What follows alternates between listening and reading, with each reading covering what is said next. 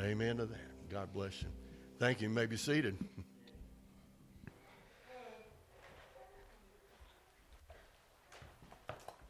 Our children are going back to children's church. We thank those uh, who are back there ministering. Let's consider this Lamb of God a little bit more this morning. Join me, if you will, in a word of prayer. Lord, we love you, and we simply ask that you would fix our gaze upon the one who suffered and died for us.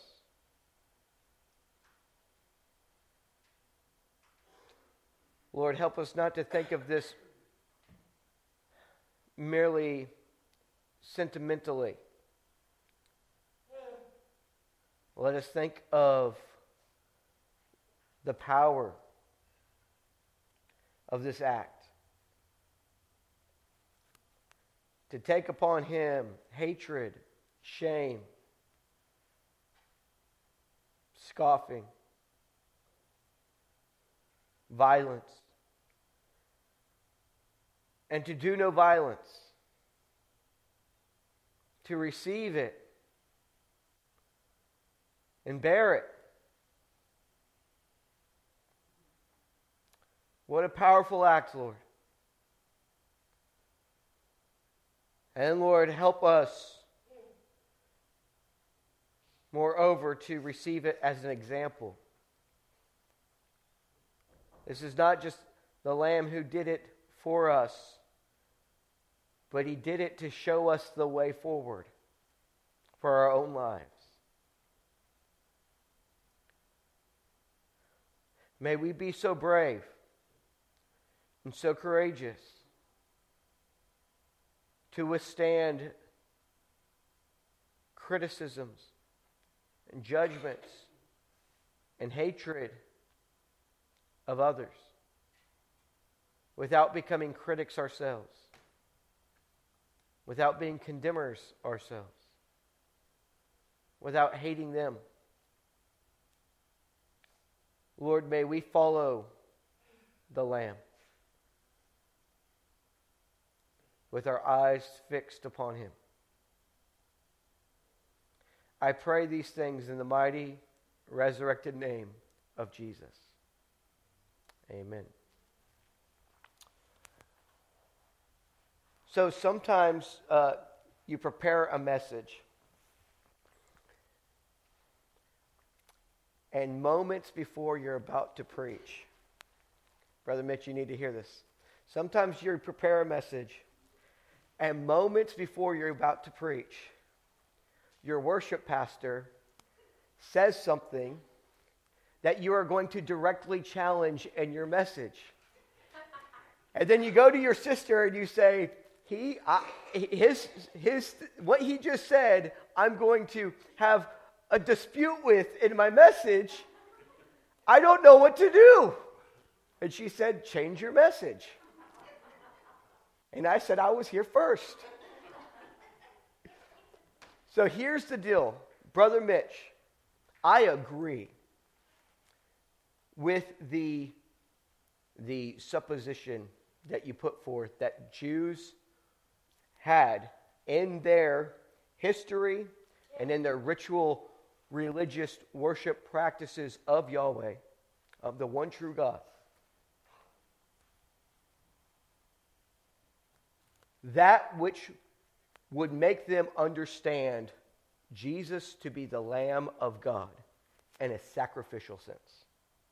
They had that as part of the very foundation of who they were. The foundation of who they were was that their father Abraham was given a promised child, Isaac. And in Isaac, all the promises of Abraham are held. Because God said, I'm going to give you a land and I'm going to make of you a great and mighty nation and you will bless you will be blessed in this world and through you the world will be blessed. And one day, the Lord said, Abraham, would you be willing to lay down your son Isaac? And Abraham woke up early the next morning with an entourage and then went to the Mount of God. He left the others of his entourage back, and he and Isaac went up into the mountain. And Isaac said, We have all the stuff for a sacrifice, Dad, but I don't see the sacrificial animal. And Genesis tells us that Abraham said these words God will provide himself a lamb. And they get up there, and Isaac is bound to the altar. And in dramatic fashion, as I imagine it, at the very last moment, when it was known that Abraham would take his one only begotten son of promise and entrust him to the Lord. The angel of the Lord stopped him, said no further. And behold, there was a ram caught in the thicket. God provides the lamb. Foundational to Jewish thought, to Jewish identity. However, we know from the other Gospels that John the Baptist did not expect Jesus to suffer and die. We know this, uh, for one, because when John himself was in prison, and John is going, Hey, I was acting in the office of a prophet. I was doing what, uh, what I was commissioned to do, but now here I am in prison. That's all right. Jesus is out there and he's doing the ministry and he's going on, and I was here only to prepare the way for him. But there's Jesus. But whenever John was in prison, John got a little worried, anxious, scared, afraid hey, I might not get out of prison.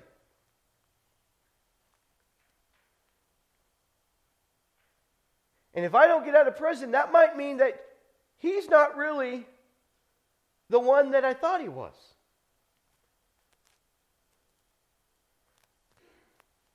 And so John sent two of his disciples to Jesus. And they said, Hey, we came from John, and John wants to know, are you really? Are you really the Messiah? Because the way things are going doesn't seem to fit our expectations.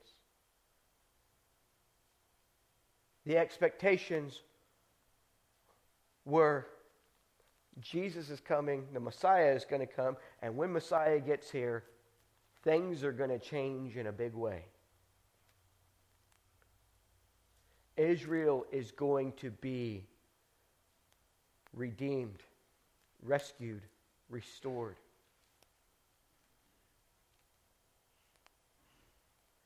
And with John in prison because of another king imprisoning him, he said, It's not going the way that I thought it was going to go. So, with much respect, Brother Mitch, that's where my dispute comes in. And it's not a dispute that I hold alone, it's a scholarly dispute. When we read John chapter number 1, verse number 29, and John says, Behold the Lamb of God who takes away the sins of the world.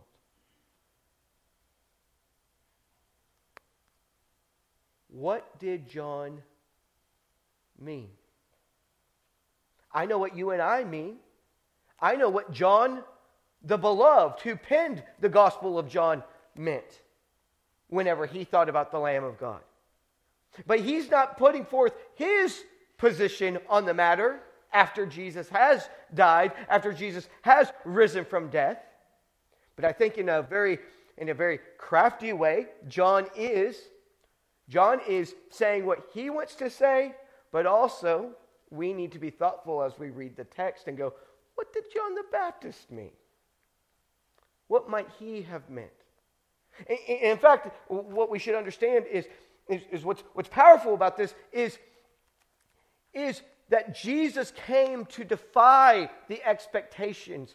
Well, not to defy, but he came and defied, let's say, the expectations of those looking for the Messiah. That gives us an answer as to why there was so much aggression, hostility. Why did his life end in death? Except for the fact that he defied their expectations.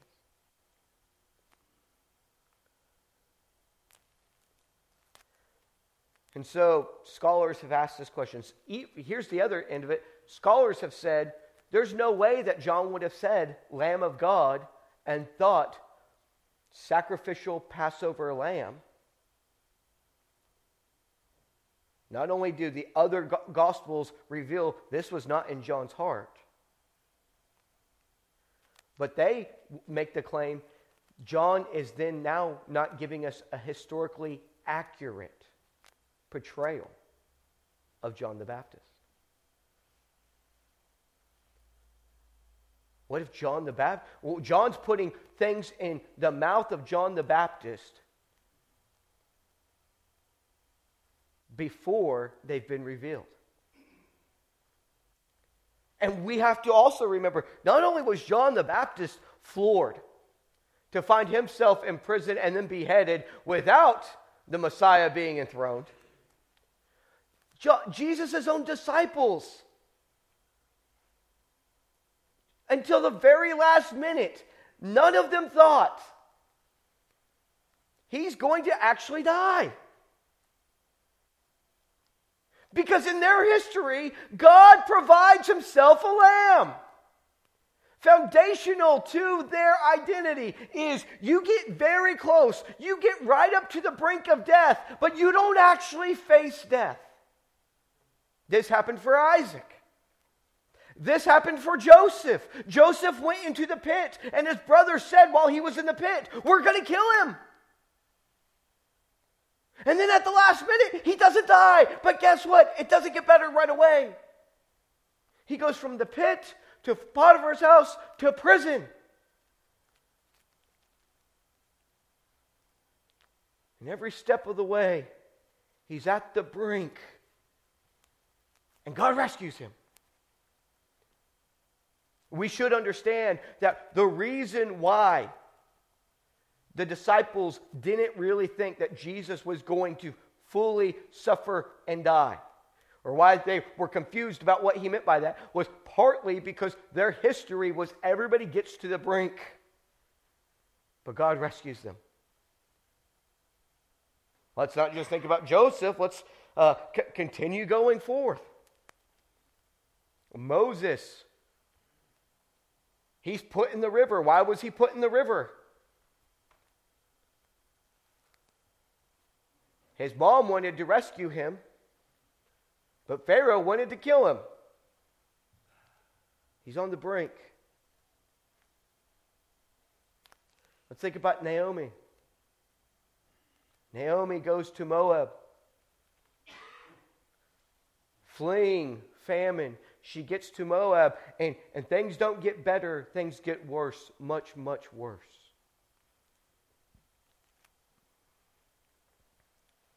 She's on the brink. There's a little spark of hope whenever Ruth returns with her, but they don't return with much promising prospect. They're on the brink, and God rescues them dramatic fashion. This is how Israel's story plays out over and over and over again. At the Red Sea, we were on the brink. We thought, okay, we finally got rescued, and then we turn around and there's Pharaoh's army coming after us. There's a mountain on this side, a mountain on this side, and there is a ocean in front of us.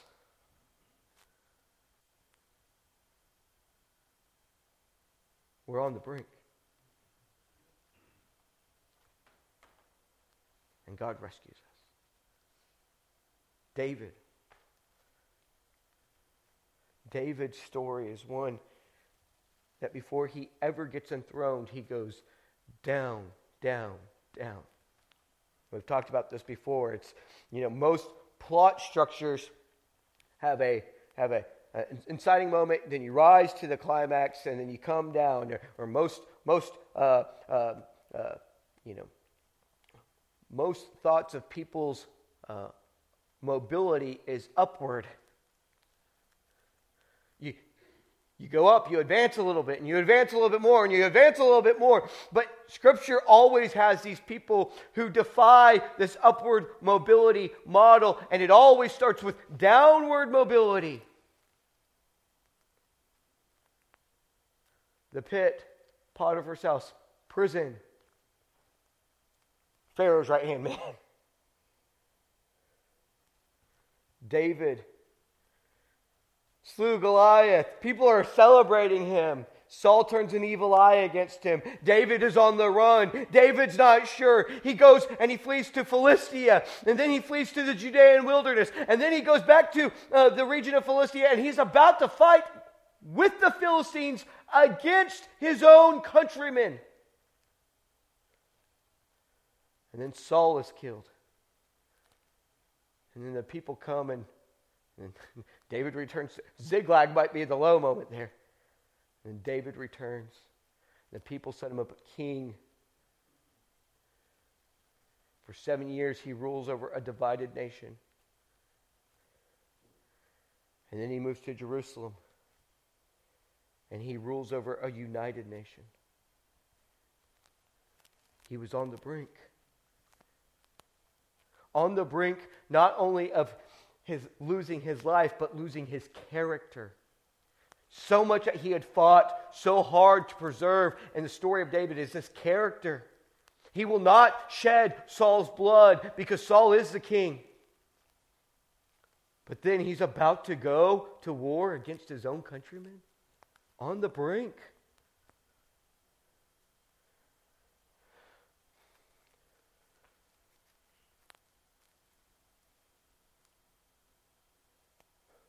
We should understand that while they should have known, should have expected, at the very least, to get to the brink or more. That the Messiah would come as a suffering servant, as Isaiah 53 reveals. We know they did not. In the Gospels, they are all shocked, alarmed, surprised. It's a radical revelation that Jesus is actually tried and that this uh, that this kangaroo court is actually able to get a sentence of death it's amazing. It's radical. It's alarming. Not only does he get the sentence of death, he gets, he gets whipped with a scourge, a cat of nine tails, 39 times. And not only does that happen, he has to carry his cross through the streets of Jerusalem to Golgotha. And not only that, he actually gets lays down on the cross. It's suspended between heaven and earth. And not only that, he actually dies. There's no last minute ram caught in the thicket. So we now understand that Jesus is the ram in the thicket. He is the Lamb of God.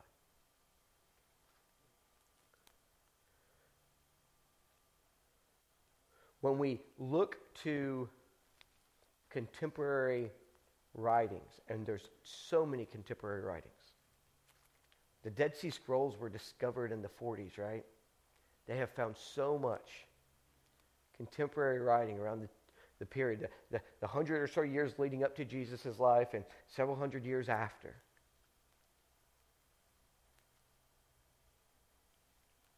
Not only do we have these contemporary writings, but even in the ancient uh, writings that were, uh, that if you grew up Catholic, it, it was part of your Bible. It said the Apocrypha.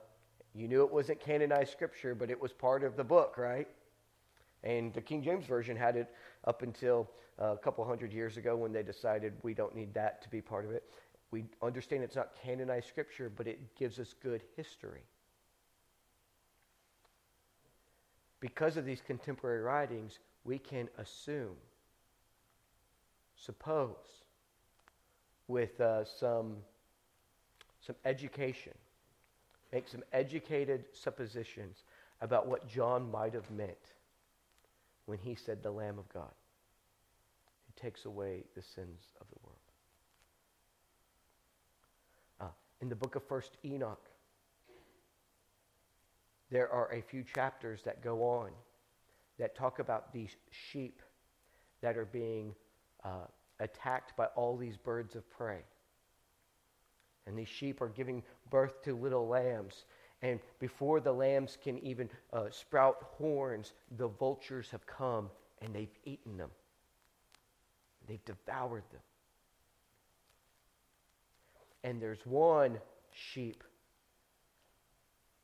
that try as they may, they cannot devour. Uh, and another, uh, the testament of Joseph. There is a lamb that is promised who will come and who will, uh, with judgment and with uh, violence, he will put down the enemies that oppose him. Why bring us into this dispute? Why do that? Well, A, historically, I think it's necessary for us to understand the context of Scripture. It's always necessary for us. I don't, I don't get this idea that people say, well, we really believe in the Bible, and then you show them some historical record that goes along with the Bible that supports it, but maybe, maybe just makes us understand something a little bit differently. And people get scared. Well, I just, I just trust the Bible. Well, the Bible was written in a, in a real world scenario. It's answering not just for itself, it's speaking out against other suppositions in this world. It was not written in a vacuum. It's not two golden tablets that came down out of heaven. It was the lived experience of people like you and me relating to a holy God and relating with one another. And we learn from it.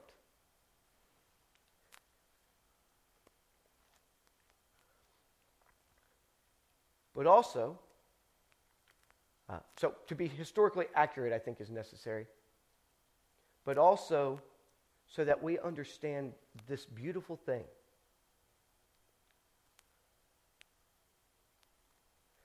That the lamb that John envisioned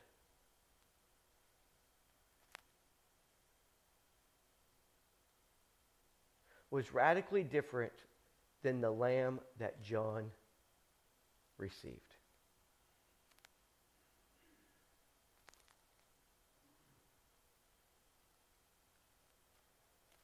And this is important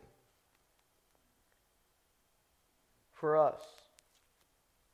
Because when we look to Jesus, the Lamb of God, who takes away the sins of the world,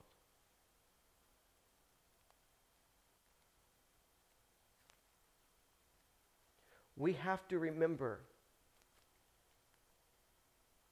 that he did it like a lamb. See, in John's thought process, if he was following along with the apocalyptic vision of the lamb, the irony is that it's a weak little lamb that is able to be powerful and destructive like a lion.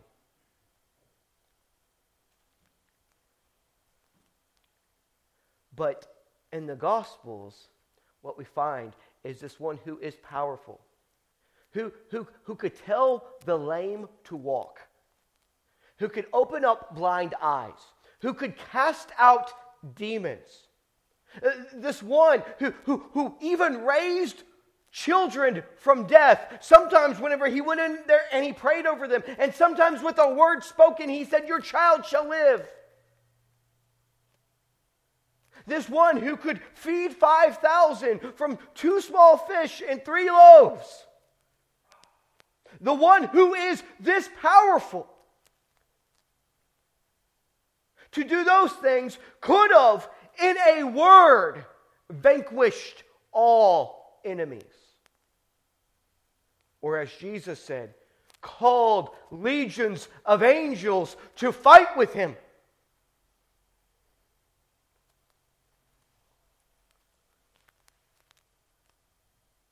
but the Lamb who has the power of a lion.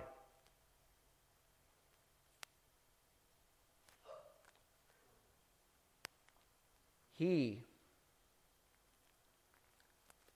he acts like a lamb.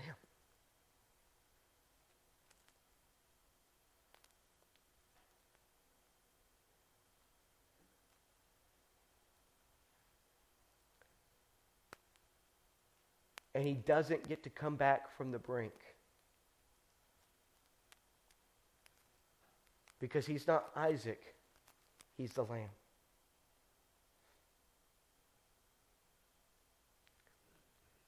He's not Joseph, he's the Lord who was with Joseph. He's not Moses, he's the burning, fiery bush.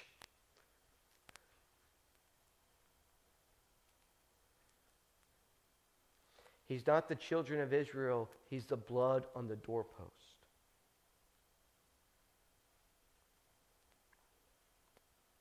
He's the kinsman redeemer in Ruth.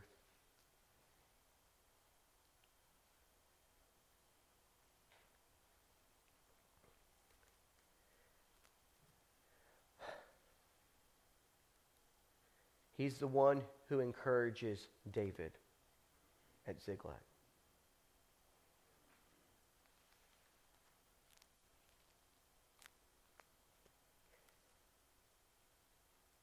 He,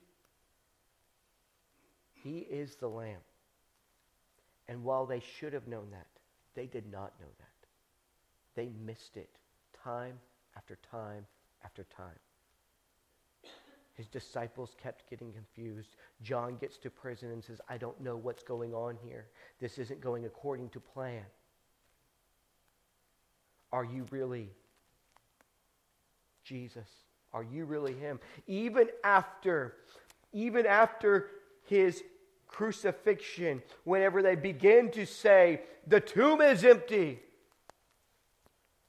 they don't go, oh, that's because he's the lamb. When they say the tomb is empty, they go, they must have stolen his body. They wanted to hurt us even more. They wanted to cut even deeper.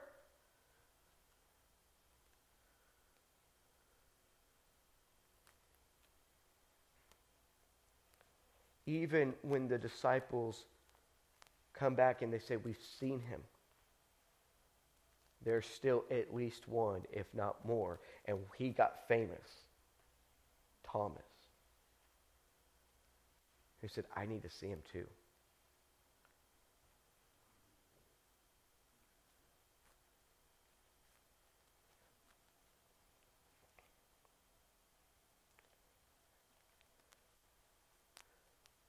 But there's more. We get to know more fully and more beautifully, I would say.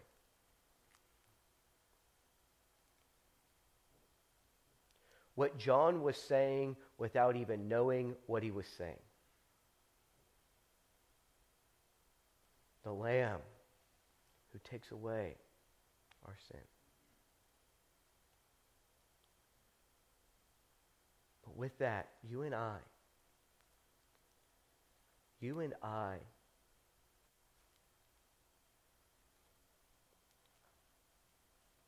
you and I are called to look to Him.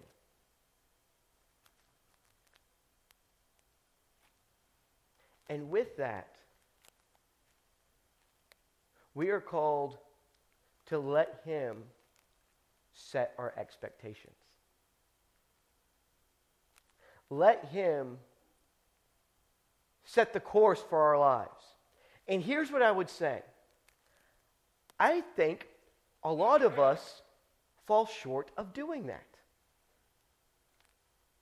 Let, let me give you an example. I've heard people say that I thought God loved me.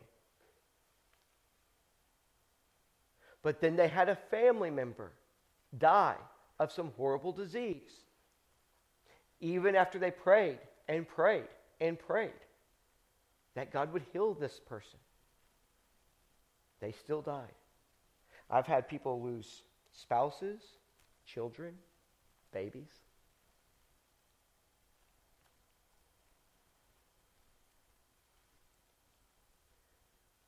And they said, Man, I thought God loved me. But now I'm not so sure.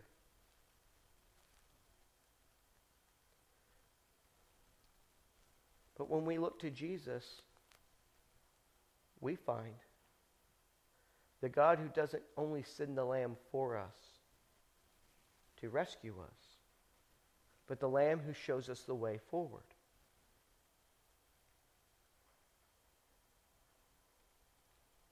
And you and I get to say,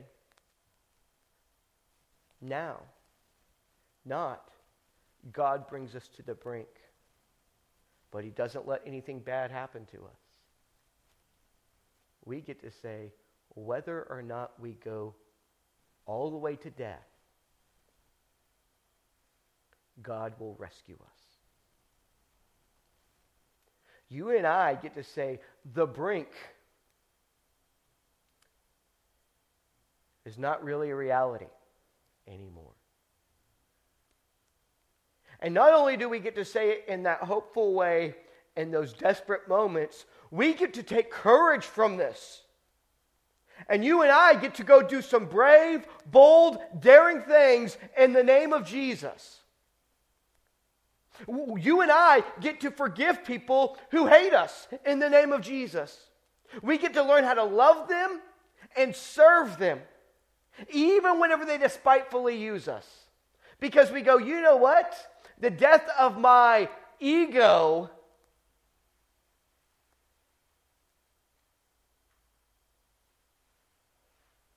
does not stop God's amazing grace and his awesome power.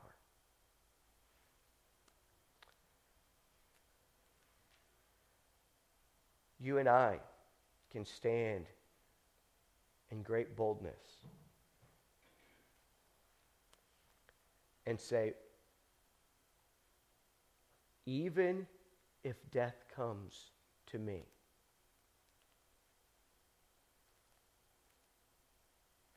I believe in the Lamb who was sacrificed and who was raised again the third day.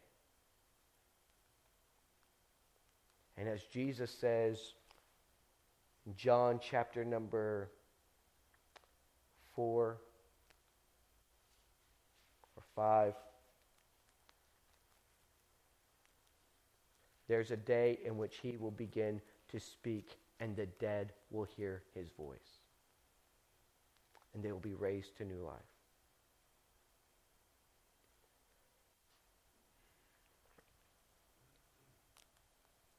So I I believe that John was speaking and he was saying much more than he knew he was saying. And you and I, now, we get to know much more. We get to know Jesus is really the Lamb. In the context of the Passover sacrifice, in the context of the suffering servant in Isaiah, in the context of the ram caught in the thicket to rescue Isaac. We get to know that. And we get to know that so that we can we can shout out, Lord, save me. And we have assurance. We have assurance that Jesus, He's, he's gone before us to secure us a word that says, I will save you. We get to cry out, Lord, forgive me. And because the Lamb has gone ahead, we can know that whenever we say, Lord, forgive me, He will be faithful and just to forgive us. But you and I also have the Lamb so that whenever we are up against it in a hard season, we can go, Lord, what's the way? And He can point to the one who had the power, if you will, as a lion, but continued to act like a lamb. You and I get to know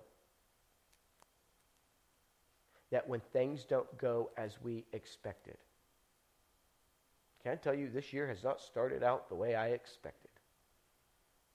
When things don't go as we expected, we go, God, are you still there? He says, Look to my son.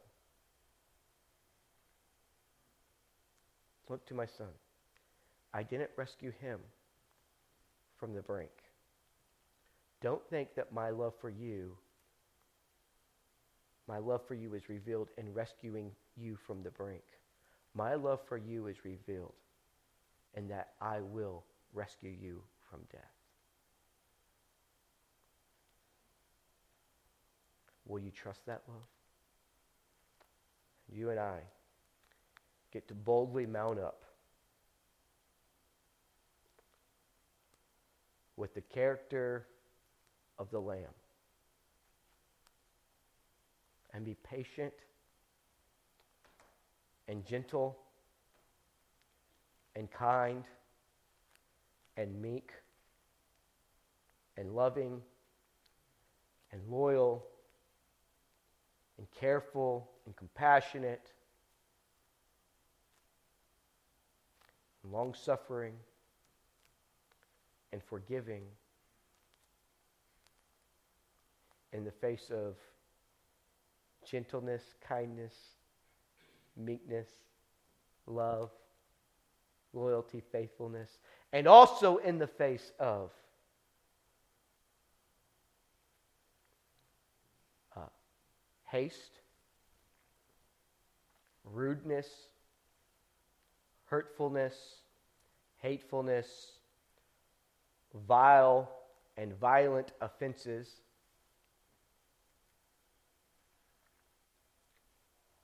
We get to hold hope in the face of despair. We get to hold on to joy in the presence of sorrow. We get to hold on to love in the midst of hatred and hostility. My brothers and my sisters, know this. First and foremost, I love Brother Mitch. And I hated the way that I had to start this sermon.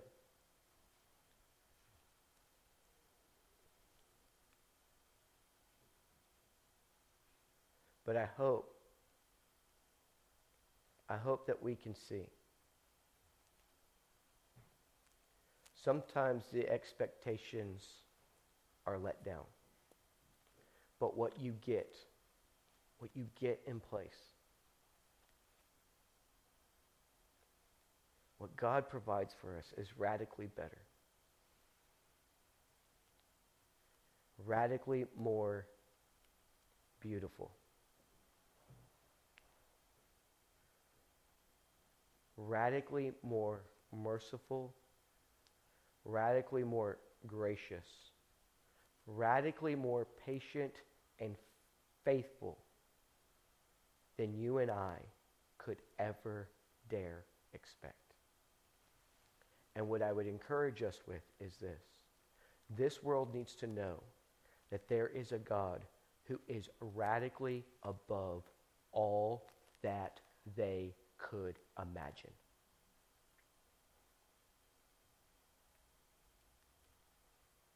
And whenever they don't know that message, when we are not living that testimony, we are falling short. So let's go and live with our eyes fixed on the Lamb of God who takes away the sins of the world. Hoping in him and being shaped by him. And with that, I say, Amen. Amen. Lord, I love you. I thank you for who you are. Lord, I pray and I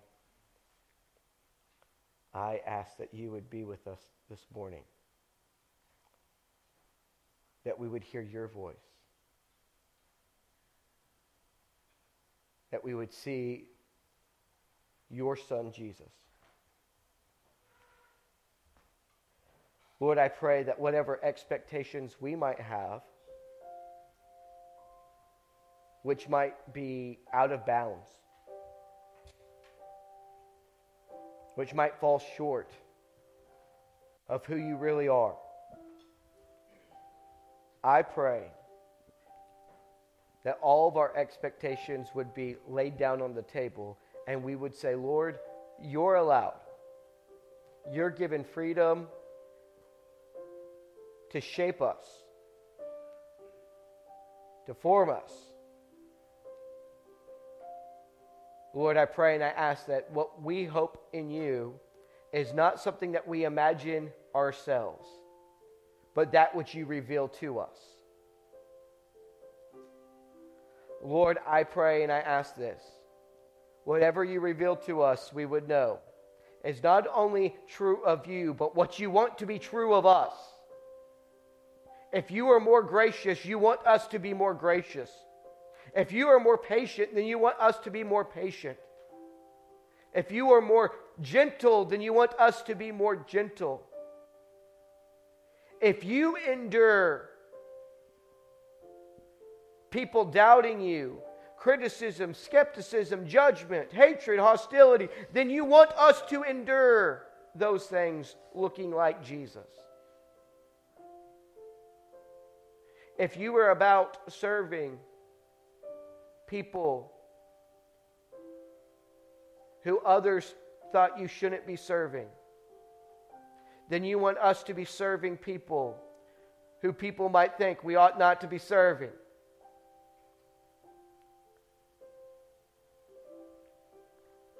If you're about welcoming, dining with people who were not welcomed at most parties, Might we welcome those people? If you were not fixated on who was sitting on the throne of, this, of these earthly kingdoms, but your mind was fixed on praying, let your kingdom come on earth, and your will be done on earth as your kingdom is in heaven, as your will is in heaven, then let us be people who are not fixated about who sits on the thrones of these worldly kingdoms, but may we be the people who pray to the one who sits on the throne of the ages. That his kingdom will come and his will will be done here as it is in heaven. And may we be the agents who live your kingdom and your will. Lord, I pray these things in Christ's mighty, resurrected name. Amen. My brothers and my sisters, Brother Mitch is going to play just for a minute, and maybe even as he it begins to sing the song, if you want to sit there and you want to reflect upon this word, what the Lord is speaking to you, I give you uh, time. Um, if you want to join in song in a minute, you can join in song. Um, but uh, know this we love you, and we are glad that you're with us today. We pray that the Lord will take everything, all of our worship, all the encouragement that we've gotten from our brothers and sisters, um, this word, that He will take it and He will use it in your life this week. And um, that you will be equipped to live as He's called us to live. Um, one brief word of announcement. Um, this next Sunday, I will not be with us. Y'all will have the pleasure of hearing from our dear friend, uh, Jack Wisdom. And so, uh, y'all be here and y'all be praying for him as he's preparing uh, for next Sunday. And then uh, on the 30th, uh, we will uh, talk about some things going forward in this new year, and we'll have a business meeting that briefly follows our morning uh, service. So uh, be uh, prepared for that. Uh, Brother Mitch.